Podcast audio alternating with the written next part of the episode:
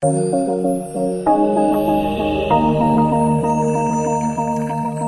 to the NPS Medicine Wise podcast, helping health professionals stay up to date with the latest news and evidence about medicines and medical tests.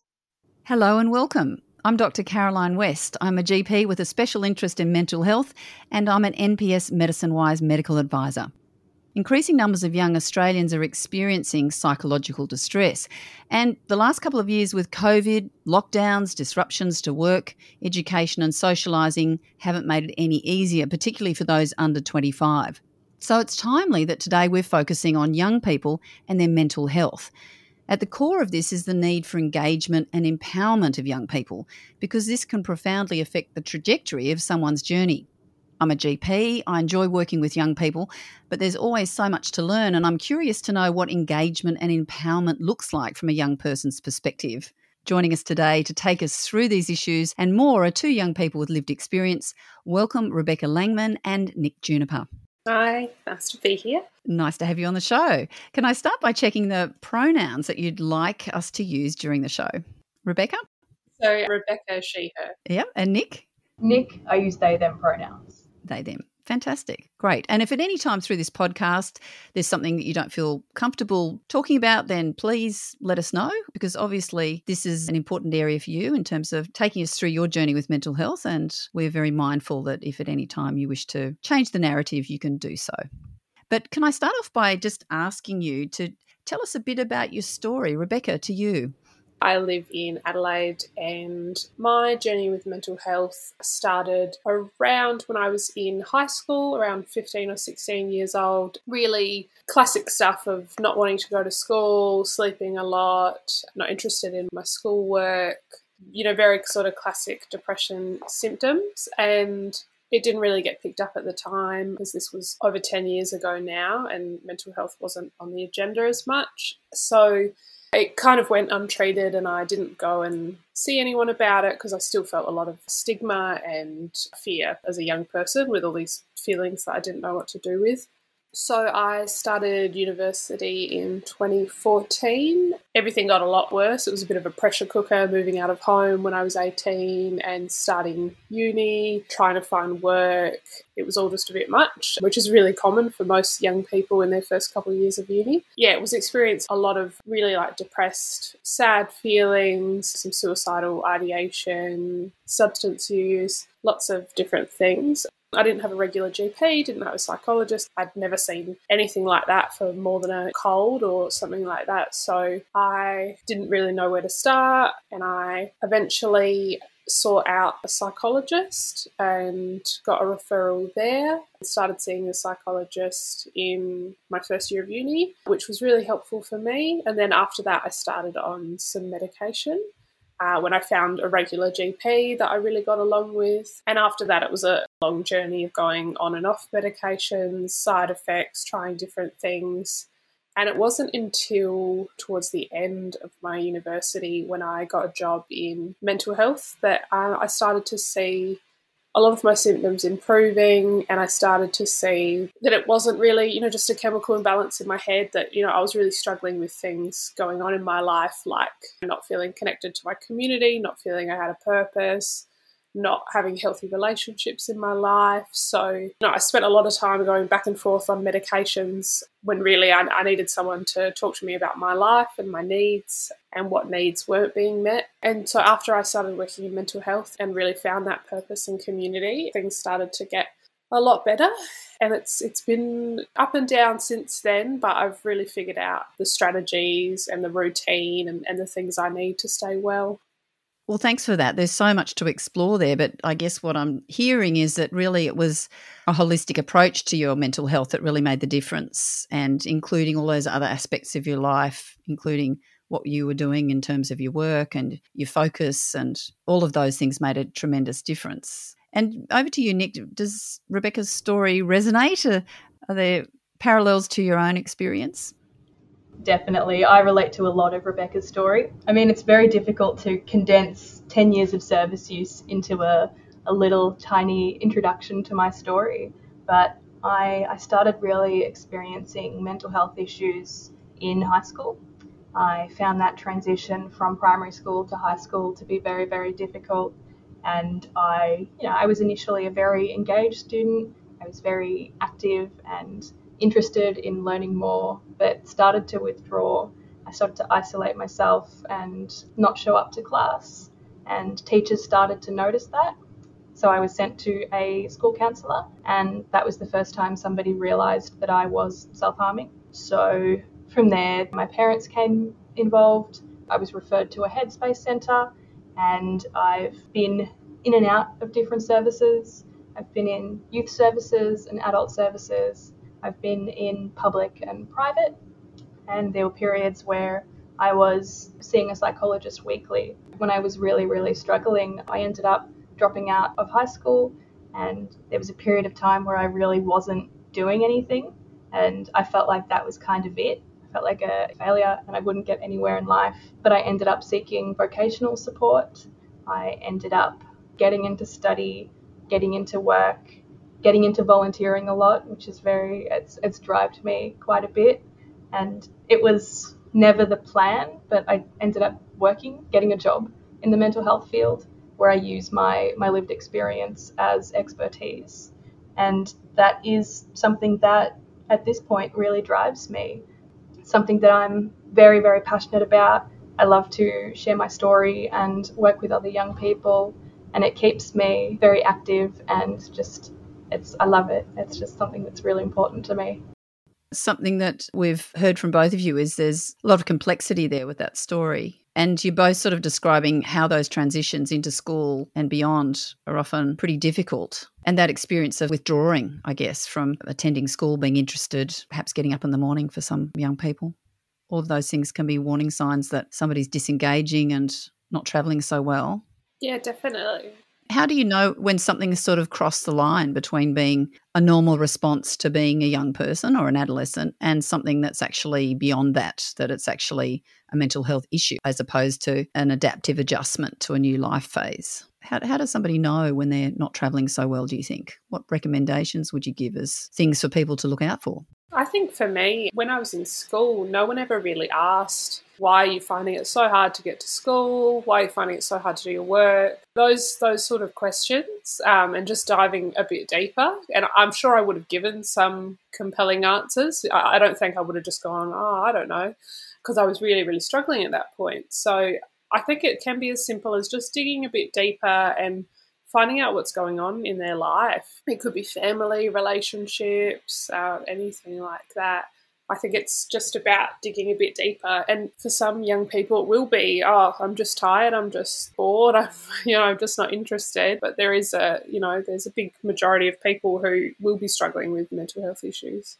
So, what you're describing is really this level of engagement that's so important, which is really the focus of what we're talking about today. And from a young person's perspective, Nick, what does good engagement look like? For me, I had a lot of people who really got to know me as a person. And I think that building relationships and really connecting with somebody made me feel like I could trust them and that I could be very open with them. I had one clinician that I saw who knew that I really loved dogs, so we would always share pictures of our dogs together, and that was something to look forward to in sessions but it was also something that really made me feel comfortable with her. And I knew that she actually cared and wanted to know about me as a person with interests and, and dreams and goals in life because we could just talk about stuff that wasn't the the brain mental health stuff that was going on. Yeah, I think that the power of self-disclosure is is so big and it you know applies for psychologists gps teachers anyone really it doesn't have to be groundbreaking stuff but it's that stuff you know talking about your pets or your hobbies that just make you feel more like a person and less like a doctor or a psychologist or you know it helps break down those power imbalances because when you're a young person walking into a gp or a psychologist for the first time you feel quite small you feel quite uneducated and very overwhelmed. So I think anything that can make you seem more human and create a connection is is helpful. Yeah, and some of those things are so simple, but as you say, they work to form a, a, great connection. I remember a patient of mine was besotted with her two cats, and she reckoned that one of them used to play games on the iPad with these fish. and I thought that's not possible. And so then she decided to film it on her phone, and it was fantastic looking at the footage of the cat actually playing with this fish app on the phone, seeing the footage and just also sharing photos of her cats. And just by sharing those photographs of the things she was passionate about, and she was also very much into knitting, and just if we could share some of those creative things she was doing and some of those passions she had around her pets, it allowed me to get an understanding about her life in a more complete sense. And so can you think of things that may be a barrier to engagement? I mean, what are some of the turnoffs for young people when it comes to navigating the health system? I think for me, so when I first became unwell, that was sort of the early days of Headspace and living in Adelaide, which is, you know, not one of the bigger capital cities, there wasn't a Headspace around. There wasn't a lot of private psychologists. And my journey is that I, because of all the stigma and, and shame and fear that I felt, I didn't tell anyone that I was trying to seek help. So, as a 16 to 18 year old, I didn't have a whole lot of money to be seeing different health professionals, and I was seeking out things on my own. I didn't know where to go. There wasn't bulk billing services, just things like that when you're a young person. You know, if it's not easy to catch the bus there or walk there, things like that can really get in the way. And it's a lot better these days with the amount of youth services we have. But for me, that was a really big deal just like purely access, it was really hard for me to access anywhere. Yeah, I'm hearing you. And Nick, what was your experience there with some of the things that may have been turn offs? Yeah, I, I think that the big thing for me was stigma and self stigma. You know, being pulled out of class to go see a school counsellor was really, really embarrassing. And I didn't know what my peers would be thinking. And I was afraid that if people knew that I was seeing a psychologist, that they would be judging me I was very lucky in terms of access. I had a headspace centre that was quite local, and I always had my mum there who was able to drive me. But that was another thing, you know, having my mum very involved in my care. I was also embarrassed about that. I didn't want her to be worrying all the time. I was very protective and, and quite secretive. I was hiding a lot of my experiences because I was afraid that people would treat me differently or, or be afraid of what I was experiencing and be really, really scared on my behalf. So you've mentioned the family and involvement there, and I guess that for many people, their family or friends are going to provide a great support network, and some people don't have that refuge. What are your thoughts on the importance of having other people on the team, so to speak, that know about your condition and are there to support you? Rebecca, what do you think we need to think about there? In my situation, it was that no one else in the world knew except me, my GP, and my psychologist. And at that point, I still withheld a lot from my GP and I sort of saved all the intense stuff for the psychologist, which is not how you want it to be because, you know, when I felt that I was in distress or crisis, I didn't really know where to turn. I might have to wait two to four weeks to see my GP or psychologist. So it just creates a really isolating chamber where you don't know where to go. Even if that young person comes in on their own talking about what family do you have, what friends do you have, who do you live with, sort of identifying those supports can really help.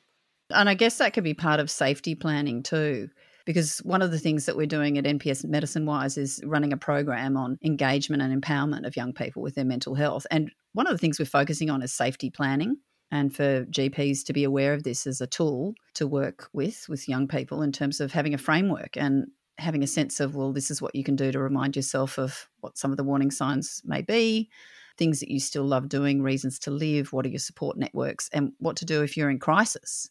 And i suppose that brings us to that delicate subject of what should we be doing in terms of discussing frankly the risk of suicidal thoughts and what's going on for a young person there because I know that a lot of doctors and other health professionals are a little awkward around this area because they don't want to be seen to be in any way increasing risk. And they sometimes feel uncertain about whether talking about it will actually do that. But I think the evidence is very clear that it doesn't. Rebecca, do you have some input on that?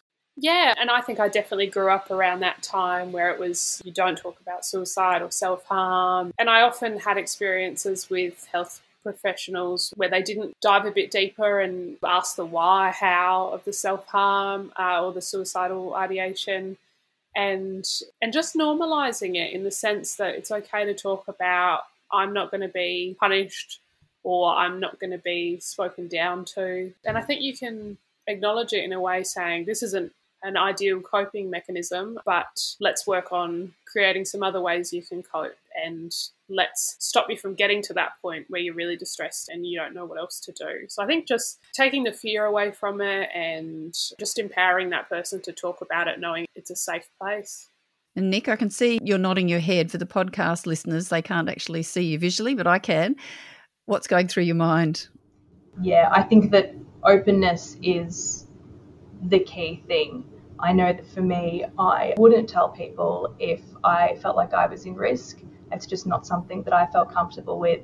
And the times that I did, it took so much courage and it was very, very difficult.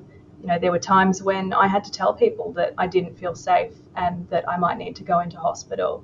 And I hated having to do that. But there were other times where people would ask me if they noticed that I was struggling um, or if things seemed like they were getting worse, they would ask things like, Are you feeling suicidal? Do you think that you're at a higher risk? And that meant that I didn't have to broach the topic myself because it was just something that felt so unnatural to have to bring up. So I would say that really opening up that space and making it something that's okay to talk about, something that's normal to talk about, and actually a very good thing to talk about. Yeah, and ideally, GPs and health professionals will be checking in with young people at every visit to just assess how they're going and to update a safety plan if that's what's needed. But it's also good to know that there are apps and other resources that can be used with safety planning, like Beyond Now, so that you've always got your safety plan on your phone, for example, and I found with my patients that they found that really handy. So if, if they get into the doldrums and they're they're really experiencing suicidal thoughts or they're feeling particularly vulnerable, they can go to that app and just remind themselves of the steps and what needs to be done to settle their thoughts and give them a framework for managing those times because when somebody is seriously depressed, those thoughts may pop up. And I think you're saying it's good to be quite direct about it and to actually be open with a young person and discuss it. And I think it's important that if you ask that question about self harm and suicidal thoughts, that if that young person says yes or maybe or anything that isn't no, that that conversation continues and goes, okay, well, what are we going to do about that? Because I think often people can disclose that and the conversation sort of stalls. But I think it's a good opportunity for the safety planning and for connecting with the person and showing them that it's okay to, to say that and that there are options. I guess we've talked about trust and open communication, and it's not just about safety planning, but it's also about assessing other risks and having frank discussions about things like drugs and alcohol. There's sometimes awkward areas for practitioners to delve into, and sometimes I guess young people may not want to talk about it in case there are any leaks with the confidentiality that they're concerned about. What should we think about as health professionals when it comes to talking about areas like drugs and alcohol? I think that so many young people experiment with drugs and alcohol. I don't know the statistics, but I think it's a lot. So I think it's safe to assume that when you're working with young people, it is a question worth asking, especially when some drugs can interact with mental health medications that we take. And I remember just being in, in that party phase when I was in uni and not really having the information or any of the science around how the medications work, how they interact with things, things like, you know, serotonin syndrome and things like that. So I think it's an opportunity to empower and educate the young person. And even with substances like alcohol, I know a lot of people that would take antidepressants and drink alcohol and then suddenly find themselves really, really intoxicated. So I think even issues like that are, are not spoken about enough and can really help to educate that young person for when they go out and inevitably experiment with things what I've observed with some of my young patients is that they stop their medications for a while because they think, oh, I'm going to have a pretty big party week. And then all medications stop, and then they get certain symptoms off the back of that and makes them feel worse. And then they hit the doldrums midweek after a big weekend, and it can actually lead to a lot more undulations, which are difficult to manage. And a lot of people are self medicating with drugs and alcohol. That's the other thing to remember that they're self soothing with these substances. And we need to sort of explore whether it's crossed that line to be part of their coping strategies. And this is what they're using to cover up feelings that they're experiencing, which are really difficult. In terms of, you've mentioned medication and the sort of interactions there. Both of you have mentioned being on medications. What about that exploration of side effects and sort of bringing young people into that conversation around this is what this medication does, these are some of the benefits, but these are the costs or the side effects. Is that happening much, do you think? I can very clearly remember my initial appointment where I got my first antidepressant. I don't know why that memory is so clear to me, but it is. I had a good GP, but it was very much there's a you know a chemical imbalance in your brain. These medications can help and you'll probably feel a bit worse before you feel better. Here you go. And while some of that information is good, it, it wasn't detailed enough. And, and I didn't understand the science of it. You know, I didn't understand neurotransmitters and how the medication worked and side effects. Uh, and, you know, I did end up feeling a lot worse before I felt better. My first two weeks, I experienced that quite intense suicidal ideation when starting a new medication that I wasn't really prepared for. And I ended up with one of those more rare side effects like yawning all the time, which sounds not significant, but it really impacted me at work and uni and stuff, coming across like I was really, really exhausted all the time. So I sort of had the bare amount of info, but it wasn't enough and it wasn't explained in a way that was really practical. And I think young people, we can explain it in a way that's really accessible and, you know, you can draw a diagram. There are ways that we can explain the medication options in, in a way that young people can understand. One of the side effects of some antidepressant medication, of course, is it can interrupt sexual function. So it can make it more difficult to achieve orgasm or it can affect arousal or interest in, in sex, for example. That's possibly an area too, which may be not fully explored prior to medication being initiated. Nick, do you have any thoughts about that particular area and what we could do if it's not being addressed? I think that again, it's about openness and making it okay to talk about these things because it's definitely it's very uncomfy for a young person, but it is also very uncomfy for a clinician to, to talk about. So it's okay to say that, like, hey, this is a this might be a little bit weird to talk about, but I think that it's really, really important that we do talk about this um, because it is important to a lot of people. It's something that you know we, we have to weigh up our mental health, our sexual health, our our physical health, and sometimes it's very difficult to make those choices. But we need to know everything that could happen in order to actually be able to make an informed choice. Yeah, and in, in terms of sexual health and other elements of a person's health, young people who are experiencing psychological distress are more likely to be taking risks with their sexual health. And it is relevant to also think, going back to your initial point, Rebecca, of thinking holistically about a person, that it's important to include those other elements of physical health in consultations as part of the approach. Nick? Yeah, I, I think that for me, it was again, I struggled with cognition a lot and I couldn't take in a lot of information. And I was given that big old booklet about the, the medications that I was going on, but didn't have the capacity to actually read through that and understand what it was actually telling me. Um, I was never, I never had a conversation about a lot of the side effects that could come from medications. And now, you know, I live with a lot of long term side effects that I just have to deal with and you can never really pull out which medication might have done it. I always wonder is this just chronic health? Is this medication? Is this just because of my lifestyle? And I feel like there are some things that I experience now that if I'd known it was a possibility, I might have said no to certain medications. Yeah. Rebecca those side effects aren't really explained in detail. And I think it's safe to assume that the majority of people are not going to read that pamphlet in the box thoroughly. It's just what we do as humans. You know, we scroll past the, the terms and conditions. We, we just don't read unless it's very accessible, very straightforward.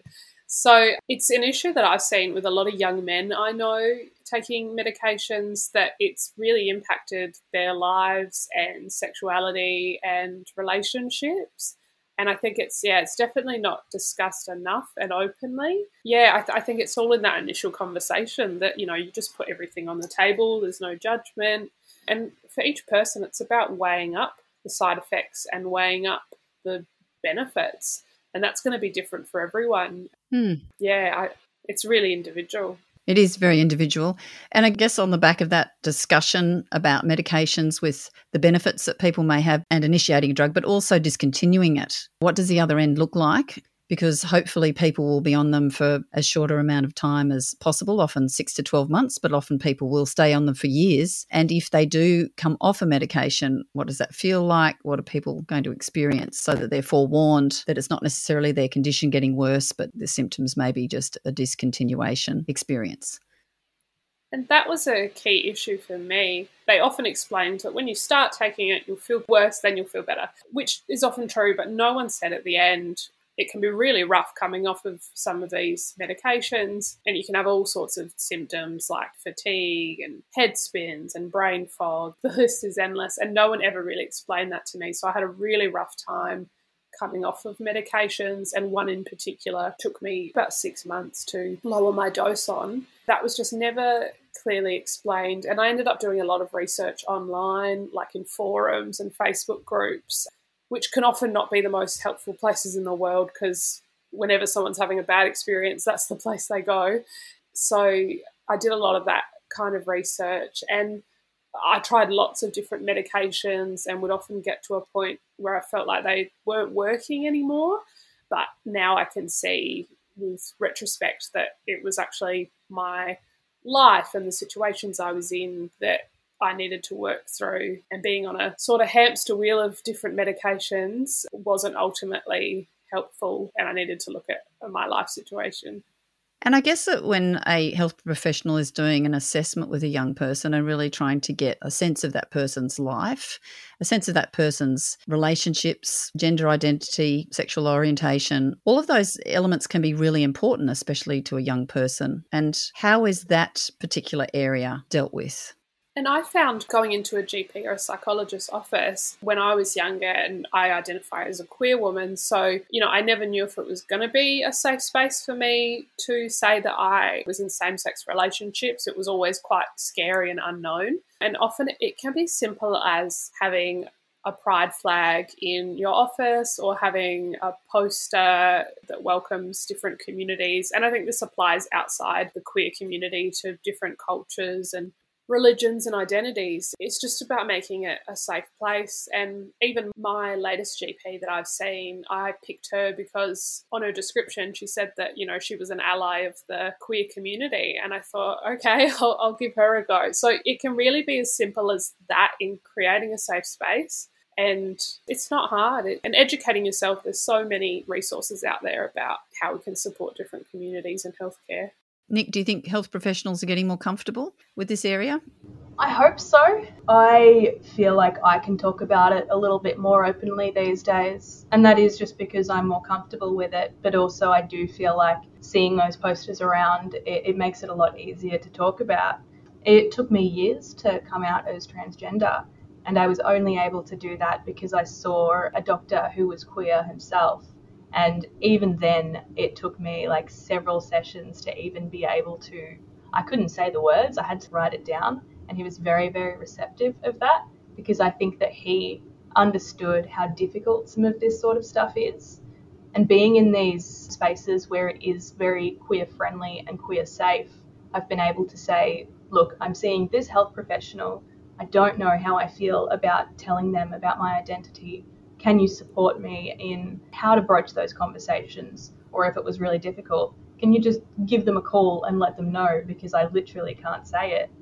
These days, I've been to a lot of queer specific health services because I'll make the assumption that it is safe. It can be quite difficult being in a service where you've got no idea if somebody's even worked with somebody who's queer before.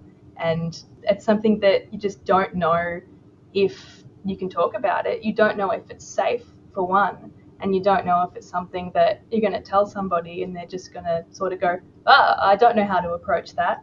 So for me, specific places where it's understood and really advertised as, hey, this is a safe space for you know, all communities. Even a lot of places have Aboriginal flags that are displayed in certain areas. I think that that's really important in terms of feeling comfortable and accepted Mm. because if you see one thing, you're hoping that there is that really intersectional view and that it is that really holistic view of an individual and that our identity is a huge part of our lives and does impact things like mental health and how we see the world. But I'm hearing it's so important to be respected for who you are, to have full acceptance. Yeah. And if we just go back to that original thread of the conversation, which was really around engagement, because what you're talking about here is trust and engagement, where you can disclose who you are without fearing judgment. What are your sort of top recommendations for health professionals if we could somehow encapsulate that? What would be your top things? Rebecca. I think the core of it is building connection and finding that humanness in each other. And a lot of the research around psychological therapy says that one of the biggest predictors of how the effectiveness of the therapy is is the relationship between the therapist and the person. And it's so much of it is, is based on relationship. And if someone feels comfortable and safe with you then they're so much more likely to just tell you what's really going on and reach out when they're in a crisis as well. So I think building the humanness of it is really important to me and doing anything you can to break down those power imbalances. And as a 16 year old, I had no idea what a mental health care plan was, no idea what an SSRI was. It was a complete mystery to me. I wasn't even sure how to get to the GP or how to see a psychologist. So explaining things in a way that, that's clear and makes sense and it's a complete labyrinth for young people when they're first stepping into the Hmm. healthcare system. So Yep. I think just not assuming and explaining things as clearly as you can. Yeah. And I guess as part of that approach, having shared decision making that comes off the back of that, that then allows you to explore options that maybe talk therapies, could be digital therapies. There are a whole range of initiatives that could be employed to really help you on the pathway to wellness or to recovery. Nick, what are your key recommendations here? I think that my big one is connection, but I won't go into that again because Rebecca has summed it up really well. But Beautifully. I think that the other really important thing for me would be to say that it's important to get to know people as individuals and to really understand who they are and what they want to get out of any support or care that they receive. You know, not jumping to this person is experiencing psychological distress, let's put them on medications.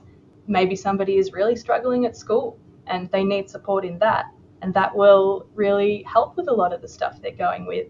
We know that things like nutrition and physical activity and sleep are all really big parts of well-being in general. And stress is a very normal experience that everybody goes through and it can be quite medicalized a lot of the time. I've gone to see a psychiatrist and said, "Hey, like he's, he's asked how I've been and I say, "Hey, yeah, university's tough, work is tough. I'm feeling a lot of stress." And he's gone, okay, well, here are the medications that you can go on for that. When really, I'm experiencing everyday life. And I think that for me, things that help are socializing or working on eating well or getting out there into the sunlight and going for a walk. And sometimes I need prompts for that. I need to know where I can access a social group or is there a nutritionist or dietitian that I can see? Because my life doesn't just revolve around my mental health issues. My life is holistic, and to me, even work, study, it's so important to have things that you love and feeling like you're contributing and that you've got pathways, a place to go.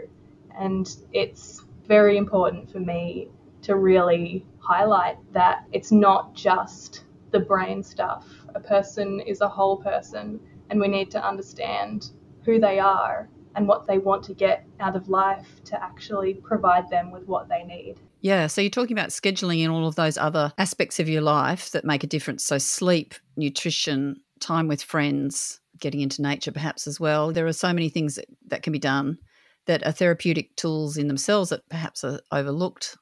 Rebecca? Yeah, I found that when I was a young person seeking help, I really wasn't provided with options. It was here's the medication and just take it. It wasn't, we'll try this in the short term. The evidence around short term and long term effectiveness wasn't explained. So, in my head, and you know, my friends and everyone I knew, it was, well, you know, I've got this SSRI, the chemical imbalance in my brain, and now I take it forever. We're setting up people to fail when we do that, and we don't look at the other parts of their life. We don't look at the social connections, the physical things going on in the body, relationships. So that was never explained to me, and I had to figure that out on my own, uh, which I found quite difficult. And I think it's a really big problem for a lot of young people. And we're not doing the work to find out those other domains of their life and the things that fill up their cup and the things that empty their cup and how we can balance those. And, you know, like Nick said, there is a normal amount of life stress, especially, you know, living in a pandemic now. It's a time of a lot of stress and anxiety, and increasing a medication dose isn't going to solve those problems. They're still going to be there, and we need to figure out ways to work through those issues in our life.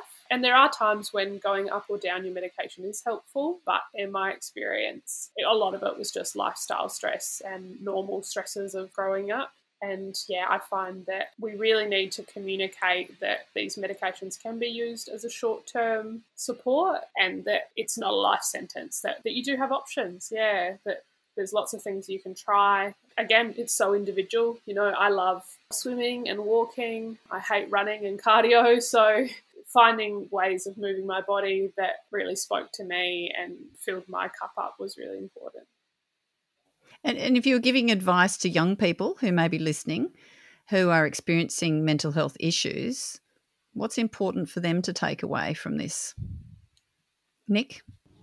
I would say to stay informed, look out for information, and keep track of the things that are offered to you. Sometimes it's difficult to know what questions to ask. I personally if I have an appointment, I'll write down notes while we're talking so that I can remember and I can follow up things if I need to. I'll think about the questions I want to ask beforehand and afterwards and bring that to the next session that I might have. And now I keep a lot of records about things like you know treatments that I've gone through, medications that I've had because my brain just doesn't keep that stuff in there. I'm not going to remember it.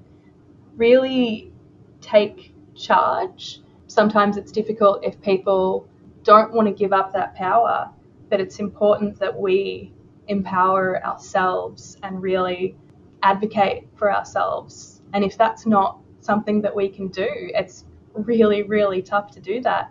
Talking to our support networks, talking to family or friends or online forums, just getting out there and knowing what your options are and really advocating for that and standing up for yourself and letting people know this is what I need. I need you to listen to me. I need for us to make a decision together because this is my life. You know all of the theory, you've done all the study, but I know my body. I've lived in it for my whole life, and I want for people to be able to get the best care possible and for them to really understand all the possibilities and all of the options. Mm. Rebecca, what would you be saying to young people? Yeah, I was just thinking about the choosing wisely questions and thinking about how much they would have helped me as a young person. A simple question like what are the risks? What are the side effects? What happens if I don't take medication? What happens if I don't do anything? I think any young person, you can Google them, and I think it's a great place to start. And those questions often will have clear answers that your doctor or someone can give you. Yeah, I just want young people to be empowered. And like Nick said, you are the expert in yourself. You know your mind and body. And that's, I think, the greatest knowledge that you can have. You know when something's wrong, you know when something's going well, and that when you come into that doctor's office, you don't need to feel so small and uneducated like I did because this is your life, this is your body, and, and you know about it, and it's your right to be there, it's your right to receive good healthcare, and there are so many things, but I think empowering young people and educating them is probably the most helpful thing we can do. And just before we, we wrap up, Nick, can I just ask you, what have you learned about yourself that's helped you on this journey? I think that just a lot of gone through a lot of self discovery and really exploring my identity. And I have learnt that there is nothing wrong with me. You know, there's just been circumstantial things that I've experienced, and that has led to who I am today. I still experience symptoms. I consider myself to have a living experience of mental health issues. And while I still experience psychological distress, I've learnt the things that keep me going. So, being able to study, being able to work in a field that I love and volunteer, but also just those little self care things. For me, music is a really, really big thing. When I was really, really struggling with suicidal thoughts, I would book a concert for the future because I knew that I would have to live in order to see that concert. And that's something that I, I still do to this day. If I'm feeling a little not great, I'll put things in my diary so that I've got something to look forward to. I've just learned to do things that I love. Horror movies are really, really big for me. Art is really, really big for me. Seeing friends are really, really big for me. So just keeping myself busy, but also happy. Fantastic. Yes, I, I, relate to your interest in the creative arts, you know, music, art. It um, brings me a lot of joy too. So, learning an instrument, mine's the ukulele, but we don't need to go there with that. uh, Rebecca, what is it in yourself that you've discovered in terms of your strengths through this process? I think one of the biggest things for me was realizing that I am a very sensitive person and and that's not a bad thing. That yeah, I'm just very sensitive. I'm very uh, prone to tears. I'm very prone to emotions. They come very easily and quickly to me, uh, and and that that's okay and that's part of who I am, and to embrace that. That was really helpful for me, and I've personally moved away from a sort of diagnosis. I just you know I sit with my sensitivity and and how I am in the world, and and I'm really comfortable with that just building up support systems in your life. I have a partner who supports me a lot. I've seen a psychologist for many, many years, and that's a really strong, fulfilling relationship in my life. I have a best friend who has supported me incredibly, and building those communities in my life has been really important. And, you know, something as simple as I have a note in my phone where I, when I'm distressed, I just work through steps like doing some meditation, doing some stretching, writing out my feelings, talking to a trusted friend.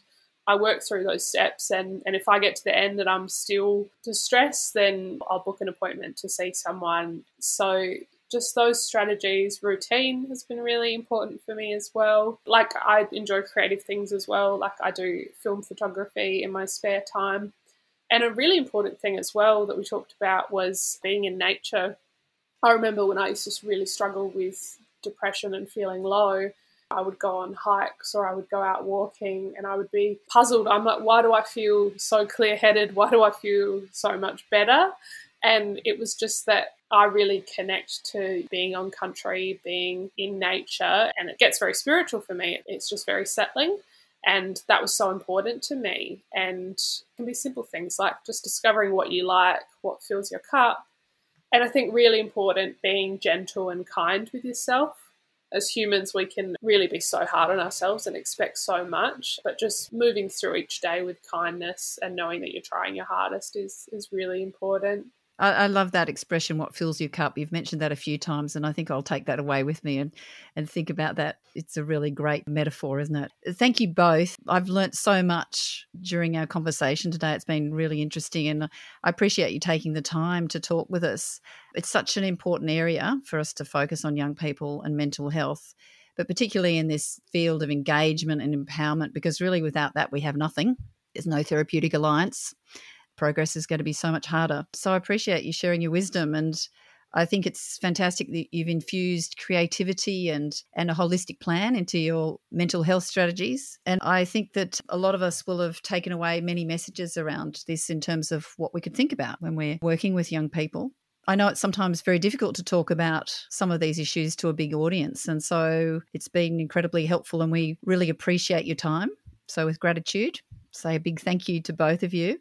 And for those of you who are listening, if you'd like any more information on this program, you can go to NPS MedicineWise at nps.org.au for more resources and also for information on CPD points. There have been no conflicts of interest declared for this podcast. And thanks once again, Nick and Rebecca. And to our audience, I look forward to you joining us next time. I'm Caroline West. Bye for now.